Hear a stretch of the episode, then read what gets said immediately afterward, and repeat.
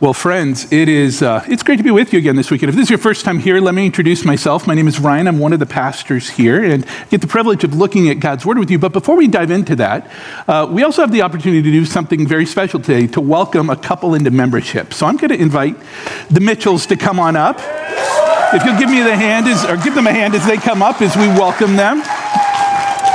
Uh, as they come, just a, a, a quick bit about membership here at Fellowship Nashville. Here Fellowship Nashville, we don't believe that membership uh, makes you more spiritual or a better Christian. It's a way of saying uh, we are committing to what God is doing in this local expression of His bride. And we are so excited uh, with the different people that have committed and have joined in in the work at Fellowship Nashville. It's what makes this place uh, so special and amazing. And so we're excited in the same way to welcome the Mitchells. So, guys, I'll have you introduce yourself and tell me a little bit about why you wanted to join here at Fellowship Nashville. Yeah, absolutely. Hi, Fellowship. How's everybody doing this morning? What's up? Hey, hey. Uh, we're the Mitchells, as he said. I'm Kevin, and this is my wonderful wife, Emily. Uh, we moved to Nashville in March of 2021, and shortly after started to attend fellowship. And to get to your question, uh, the reason why we decided to make fellowship our home is because of the deep commitment to the gospel, as well as the Bible centered teachings and the community. Um, I can tell you on behalf of my wife and I, uh, we're, we're very excited to continue to serve in the church of the body. Um, we're also looking forward to get to know each and every one of you as we journey together in faith. Um, yeah, so thanks for having us. Yep, we're excited. Let's give them a hand. Well, guys, we want to we want to take a minute and pray for you. So let me do that real quick. All right, if you guys don't mind. Heavenly Father, I, I just thank you uh, for Kevin and Emily. Thank you for your beauty and glory in their story, how you have drawn them to yourself, how you reflect your grace and mercy in and through them. Lord, as they now take this step of membership, may, may they continue uh, to see your love and grace as they walk here at Fellowship Nashville. May they continue to see your hand as you lead them at every step along the way.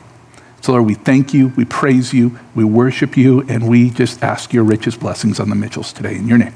Amen? Amen. Thank Congrats, you. guys. Okay, real quick. I have a little book we like to give just as a welcome gift. So, there you go. Let's give them a hand. Uh, quick word about membership. Maybe you're here and you're, you've been considering membership and you're wondering uh, what the next step is. Next Sunday, following the service, we'll be holding our next Explore class. And Explore is kind of the, the next step in that process. So if you haven't done Explore and that's something you want to look into, encourage you to uh, sign up. There's a chance to register for that online, and uh, lunch is provided. The whole family is welcome. It's, uh, it's a lot of fun. So, yeah, look forward to seeing you there. All right, so Speaking of food, um, you know, one of the things that I love about living here in Nashville is just the incredible deep bench of the food scene here in the city.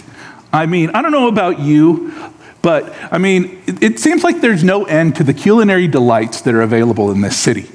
I mean, uh, you turn around every corner and there's like handmade tacos with fresh tortillas or fresh pad thai or you know um, all kinds of you name it food. And it always cracks me up when i go out with my kids to one of these restaurants. I mean here we are in some of the best handmade food and they pass out the kids menu and every time without fail it comes down to one of three staples chicken nuggets a cheeseburger or the one that drives me the most crazy mac and cheese now, now, let me tell you why mac and cheese drives me nuts. It's because here we are at this restaurant that is serving this amazingly fine food, and I get so irritated when I see the waiter bring out Kraft mac and cheese that I know that costs like 20 cents to make, and it's 10 bucks on the menu. I'm like, seriously, guys, can't you try something better? But as a parent, one of the things that I have to simply acknowledge is this is where they are on the journey. And there are these beautiful moments as a dad where, you know, I'll watch one of my kids lean over and like, hey, can I try a little bit of what you're eating? And they're like, oh, that's amazing. I'm like, no doubt. Why do you think I told you to get it instead of mac and cheese?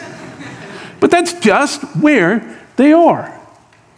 You know, this week, as I was uh, looking at the passage that we're going to be looking at, I was reminded that, you know, one of the things that we face in the journey of walking with Jesus is the call to be discerning of where people are on the journey. And sometimes uh, we do that in ways that are unintentional, and sometimes we do that in ways that are intentional. Let me have you look at the verse we'll be looking at today. It's found in Matthew chapter 7, verse 6. And it's there that we're told, Do not give to the dogs what is holy, and do not throw your pearls before pigs, lest they trample you them underfoot and turn to attack you. You know, as I read this passage this week, I was quickly reminded of a time in about junior high when I remember having a conversation with my dad. I think I had completed a project, and there were a couple kids in the class that were particularly critical and kind of being harsh. And I remember my dad pulling me off to the side and saying, Well, you know, Ryan, don't throw your pearls before swine. And it, it, was obviously a reference to this passage. And, and yet, as I sat with it this week, I realized uh, this is one of those passages that, in many ways, we've heard a number of times. But at the end of the day, what is it really inviting us into?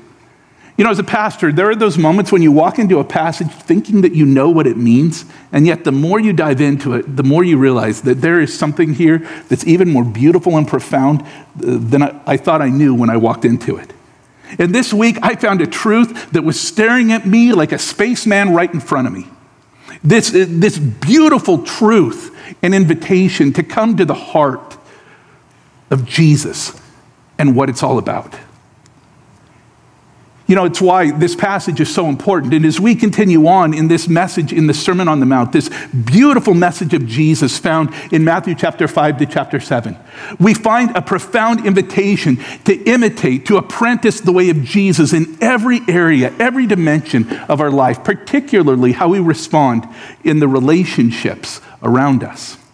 Last week, uh, Gus uh, led us into the uh, first five verses of this smaller section within that sermon. The, this, this invitation that we're not supposed to judge, that with sober discernment, uh, we're supposed to discern uh, both the log of hypocrisy that can be in our own eye, while at the same time being careful not to strain out the small things that we see in the life of another.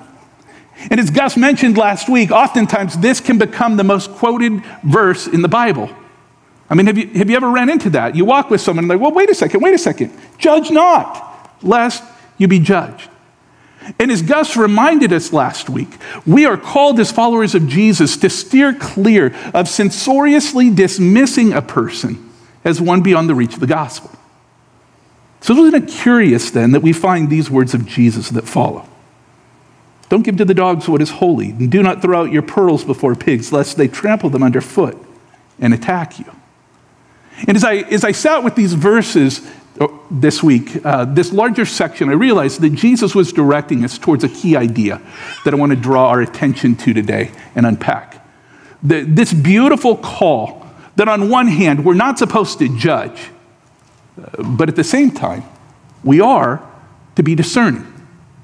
But what does that look like? What, how, do we, how do we go about practicing that? And I think it begins in recognizing the warning that's right in front of us. Don't be undiscerning. Again, I, I, I, hear the words of Jesus do not give to dogs what is holy, do not throw your pearls before pigs. And it's like, well, wait a second, wait a second, Jesus. This feels like a little bit of a circular argument. You just told us that we're not supposed to judge. And at the same time, now you're telling us that we're supposed to be discerning, so where's the middle ground? Add to the fact that you find similar uh, arguments throughout the scripture. For example, in Proverbs 26, verses 4 to 5, we're told, Answer not a fool according to his folly, lest you be like him yourself.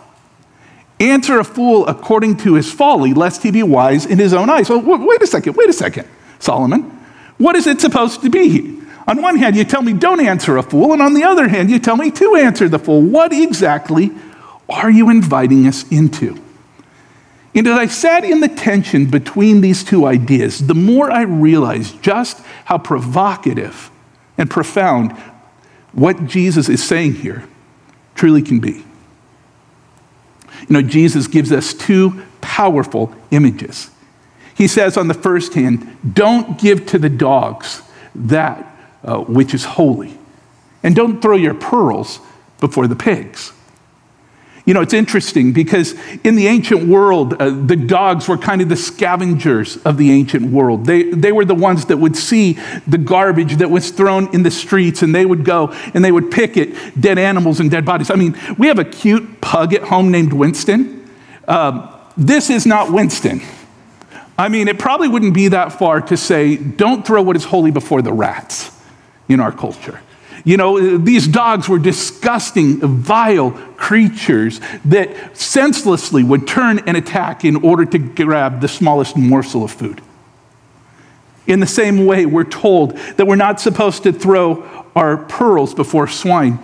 Uh, you may know, for example, that in the ancient world, um, pigs uh, were not seen as uh, the cleanest animal. In fact, to the opposite. They were seen as profoundly unclean. To even eat of their meat was an automatic source of defilement that would keep one from worshiping God in the temple. And as we come to those images, these powerful images that Jesus uses, here's the interesting challenge of this text. There isn't an immediately clear application of what exactly Jesus is referring to in the metaphors. Add to that the fact that there are no parallel passages or paraphrases anywhere else in the gospel of this verse. So, what exactly is Jesus inviting us into?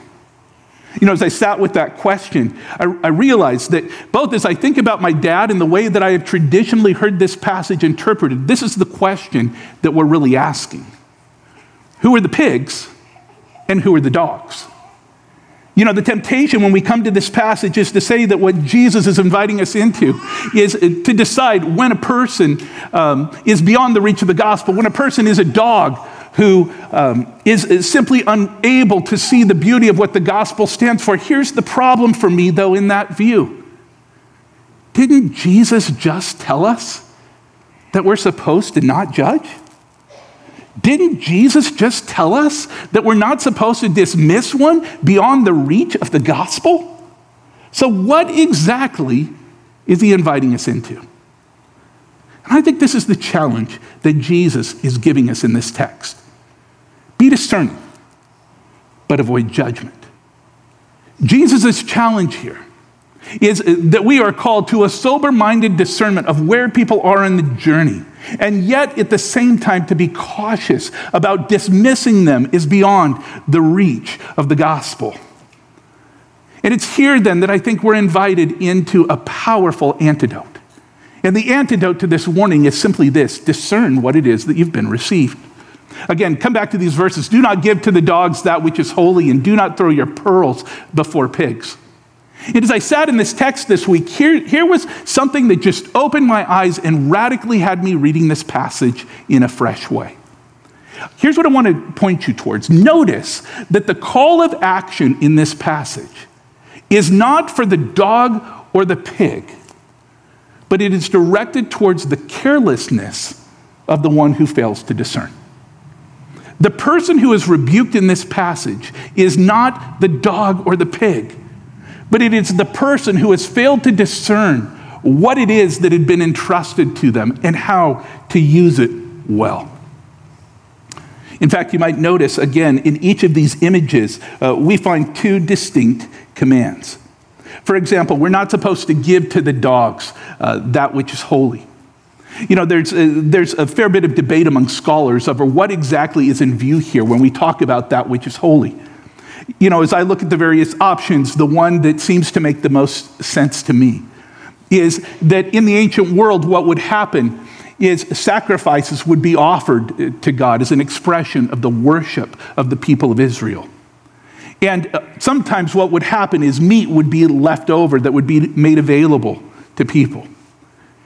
And to take that which had been offered on the altar and to give it to dogs would be to fail to discern the incredible preciousness of that which had been offered in worship to God on one hand. And then the next is carelessly thrown to those who would devour it. You know, I think about the words that we find in Exodus chapter 22, verses, verse 31, where we're told, You shall be consecrated to me. Therefore, you shall not eat any flesh that is torn by beasts in the field. You shall throw it to the dogs. To throw it to the dogs would be to discard it as that which is unclean. Add to that the image of throwing the pearl uh, before the pig. It's here that we're told that the pig, because of it parts the hoof and because of its cloven uh, footed nature, because it doesn't choose the cud, it is to be unclean to you. The pearls that, we, that would be thrown uh, before these pigs would likely be the jeweler's pearls, small pearls that would be offered to them. You know, it's interesting because this image of pearls appears several different times throughout Matthew's gospel. For example, in Matthew chapter 13, the pearl is compared to the kingdom itself. And Jesus says, This pearl is one of such great price that a man goes and he trades everything that he has in order to have this one pearl that means so much. In the same way, to take, our, uh, to take a pearl and throw it before a swine would lead the swine to consume it much like a barley pod, simply because it doesn't know the difference between what is of value and what is not. Now, you might be saying, Ryan, where in the world are you going with this? How do we apply this text? And here's what I want to suggest to you the question of discernment is not to discern who is a dog and who is a pig. The question of discernment is Am I discerning and being intentional with another person as I share the truth of the gospel? The call to responsibility is not on the dog or the pig to somehow be less worthy. I mean, let's face it, if the call to hear the gospel was a call to worthiness, guess what? We all failed the test. But thanks be to God that God, being so rich and great in mercy and compassion, meets us not in the moment when we have it all figured out, but He meets us precisely in the midst of our brokenness. But if I were to ask you the question, when did you come to faith? How, how did you come to faith? Likely, each of us would tell the stories of people who heard our story, people who sat with us, people who pursued relationship with us. And because of that, we're able to discern what was to be spoken in the right moment and what we couldn't hear in a given moment.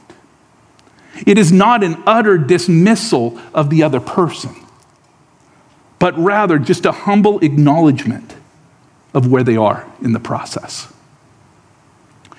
Here's what I want to suggest to you that the call of this passage is not for the judgment of who is a dog and who is a pig, but rather for discerning both what has been entrusted to us and where people are on the journey. It calls for a sober minded intentionality. To not continue to beat a dead horse, to not continue to force or win an argument, because here's the thing. We can be right without failing to be righteous, or we can be right and yet at the same time not be righteous.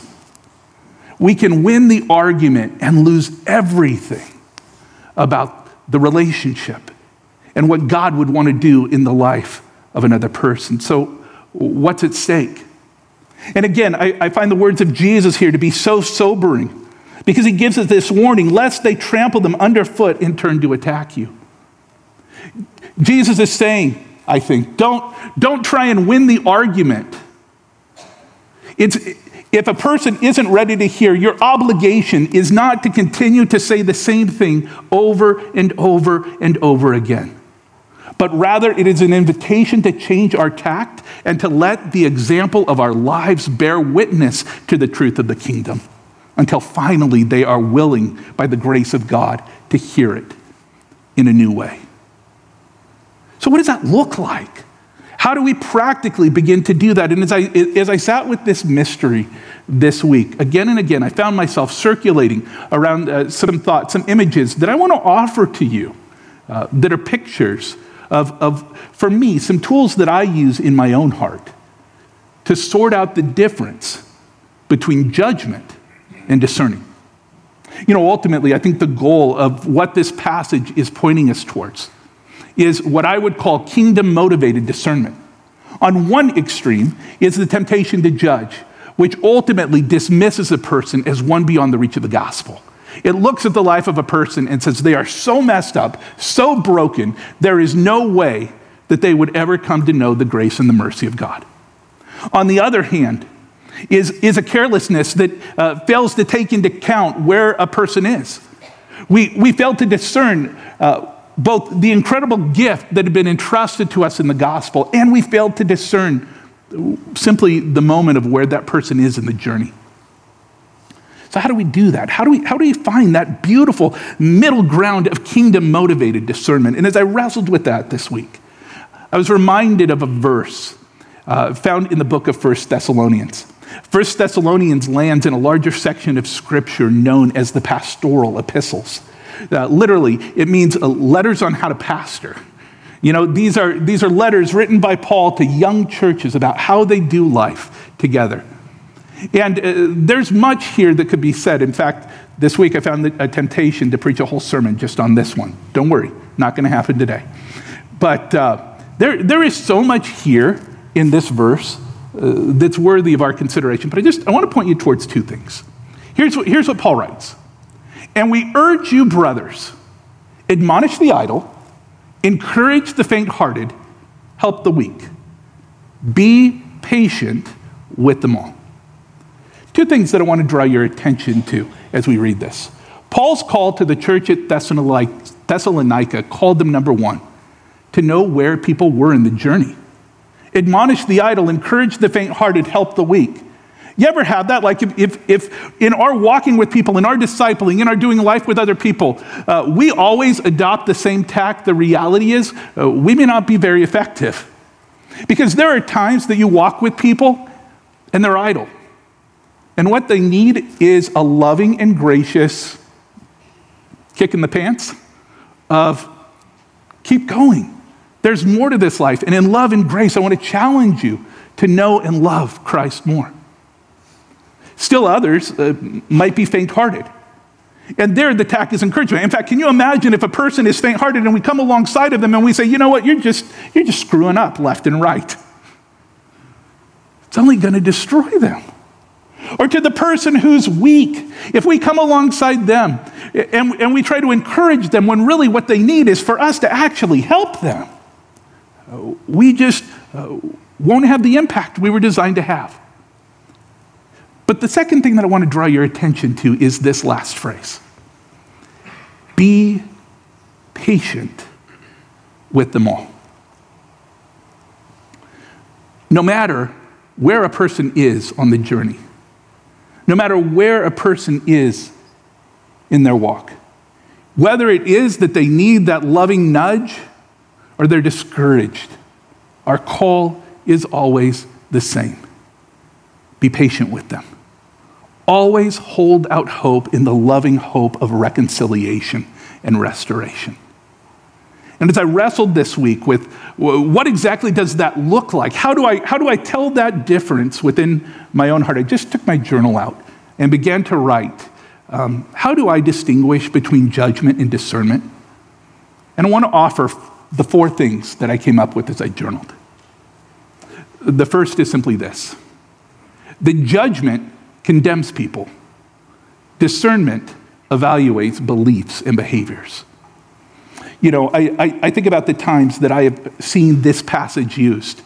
That you're not supposed to offer your pearls before swine. Often, the way that I've seen it used is a way to dismiss or to condemn.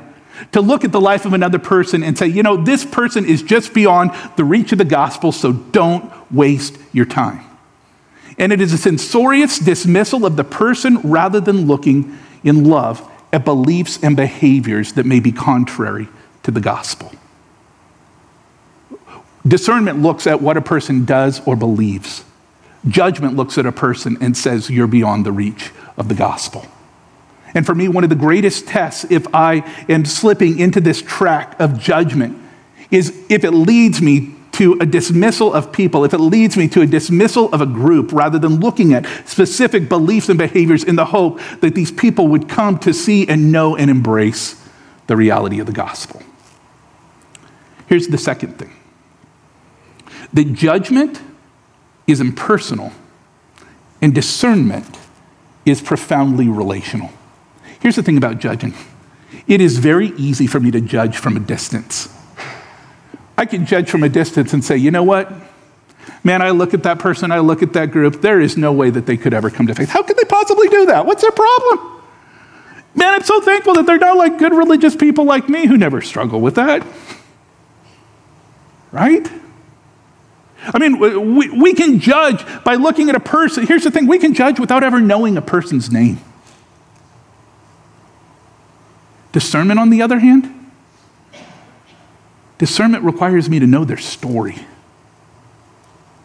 Discernment requires me to walk with a person. Discernment requires me to know uh, where they are, what they're wrestling with. And oftentimes, the reason why we like judgment better than discernment is because judgment is a whole heck of a lot less messy. Judgment is, is easy. Judgment allows us to stand and, and wash our hands of the responsibility of seeing the beauty of the glory of God in another. Discernment so values and cherishes the beauty of that Imago Dei that it's willing to come alongside another person and say, hey, as we walk together, can I lovingly invite you? There may be some areas of your life, or I just want to point you back to what the kingdom invites you into. I want to point you back to what the kingdom is really all about. Let me suggest a third thing. The judgment is emotional discernment is, is scriptural. As, as, soon as I sent off the slides this week, I've been hanging up on this point a little bit. I want, I want to tweak my wording a little bit here. I, I, I, would say the judgment is subjective and discernment is scriptural. What I, what I don't ever want to make, uh, make us believe is this idea that somehow emotions are bad because they're not. But, but here's, here's what I've seen sometimes you walk with people and they're like, you know, I knew that person was no good. I knew it from the first person, the first time I met them. Why? I don't know. It just, something just felt wrong. You know what they said? Just, it just didn't feel right. And there, there's no objective basis, or, or, or perhaps uh, we've been offended or hurt by another person. And so it's like, well, God, if you choose not to reach that person, I'm good with that. Where discernment is based on what God has revealed to us in His Word. It's not our responsibility to come up with a standard that is different than what God has revealed, but rather in love, in grace, in mercy, we walk alongside those whom we have earned the right to speak into their lives, and we call them back to a fidelity to the life and invitation that God gives us in His Word. You know, let me, let me say here that I think sometimes we can fall in this other extreme where we can say we bear no responsibility to speak into the lives of others. You know, we just, it's that cultural bias of you do you, you know? But the reality is, as followers of Jesus, if we truly love people, sometimes the loving thing to do is to speak a word of encouragement, to realign with what the gospel is really all about. How do you do that? That's a hard line. It requires prayer. It requires intention. It requires purpose. And I will add, it requires a relationship. I've truly got to know the other person. In fact, I'll even tell you that the moments that I have gotten in the most trouble with judgment is when I failed to do the greater work of knowing the person before I just blasted them to the side with what I thought they should do.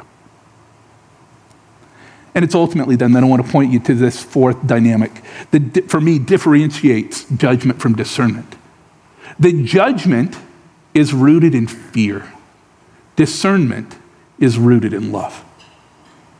Uh, for me, if I, if I really want to know the quality and the nature of what's going on for me as I'm walking with this person, I listen to the attitude of my own heart.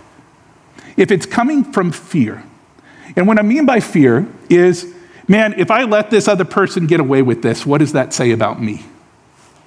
Or, you know, it, it, it really is my job to go and correct them and to tell them how to live their life in a right way. If, if there is fear, if there is pride, that is often for me a sign that I have strayed towards judgment.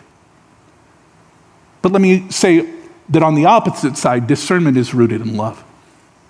One of the signs that I know that I'm ready to have that conversation with another person is when I know that the reason why I want to have the conversation is because I want to see them walk in the fullness of what God has for them.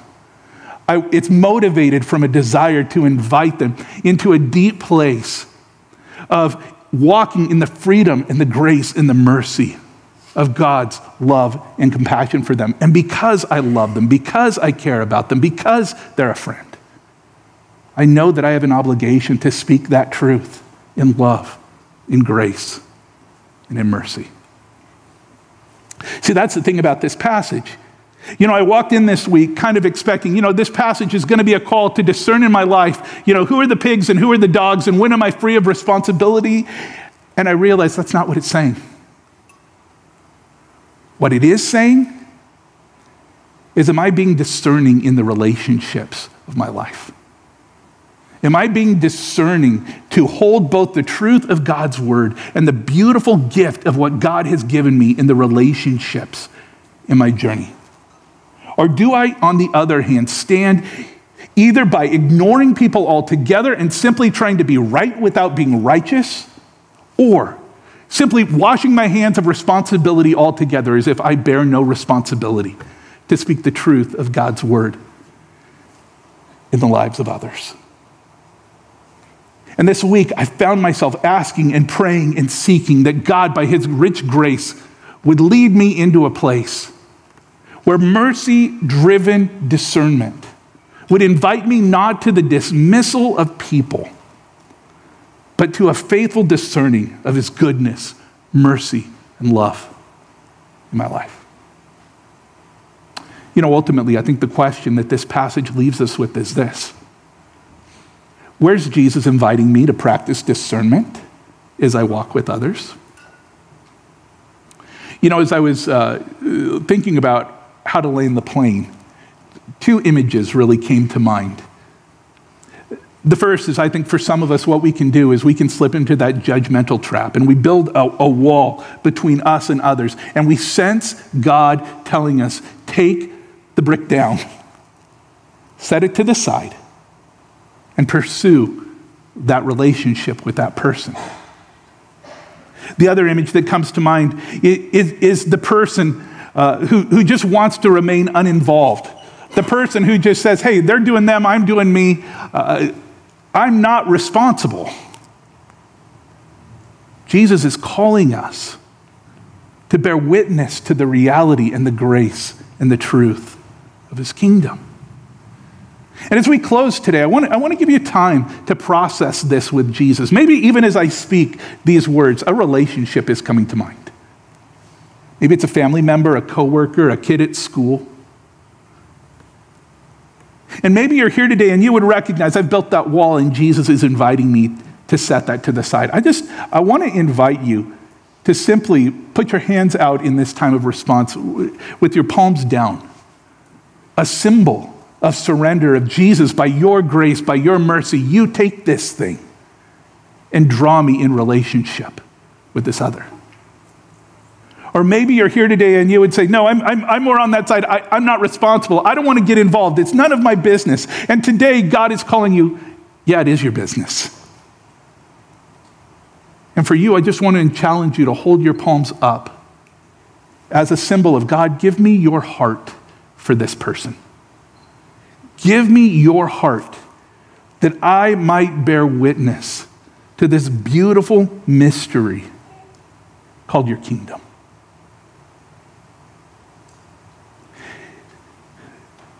You know, I go back to the scene of uh, going out to restaurants with my boys. And, uh, you know, oftentimes what will happen when we go into restaurants is uh, we'll sit down and somebody will just hand us the kids' menu without asking, you know? And, and Karsten, my youngest, will often tell me, Dad, do I really have to order off the kids' menu? Can I get, can I get something off the grown up menu? And it always strikes me in that moment, a decision was being made. Oh, he's going to want the kids' menu when he really wanted the adult. And I realize I do the same thing all the time. I look at the lives of people and I say, you know what? They just want the kids' menu. They just want gospel light when in the reality is they are pleading for someone who would step into their mess and call them to the love and the grace of a deep walk with Jesus. And my job in that moment is not to make the decision for myself what menu they need, but to say to them and to God, Here I am. Use me as you will. Today, how might God want to use you? Is He calling you today to take down that wall? Is He calling you to take down that next brick? Is He calling you to say, Here I am, I want to be engaged, not check out? Let's just take a few moments. And before Him, I'm going to invite the worship team to come on up. Just, just take a moment between God. Is there, is there a face, a name, one that He might invite you to respond with discernment as we walk in this? So, Lord Jesus, I thank you that from before the foundations of the earth, you looked at a broken man like me and you did not say, He's such a mess, what's the point? But you pursued me. You became flesh and you dwelt among us full of grace and truth. God, as we read these words, may we be people like that. Lord, we confess to you that sometimes discerning these things is, is so difficult that we struggle to know the way. It's, it's far easier to dismiss or to remain uninvolved. And you invite us to discern, to be wise, to go. So, Lord Jesus, today as we worship, as we seek you, we throw our hearts open before you. As these relationships, as these stories, as these situations come to mind, we ask that you would be glorified. We ask that you would transform our hearts and that in it all, the world would see you. They would see your glory. They would see your love. Jesus, we thank you. In your name we pray. Amen. Amen. Let's worship together.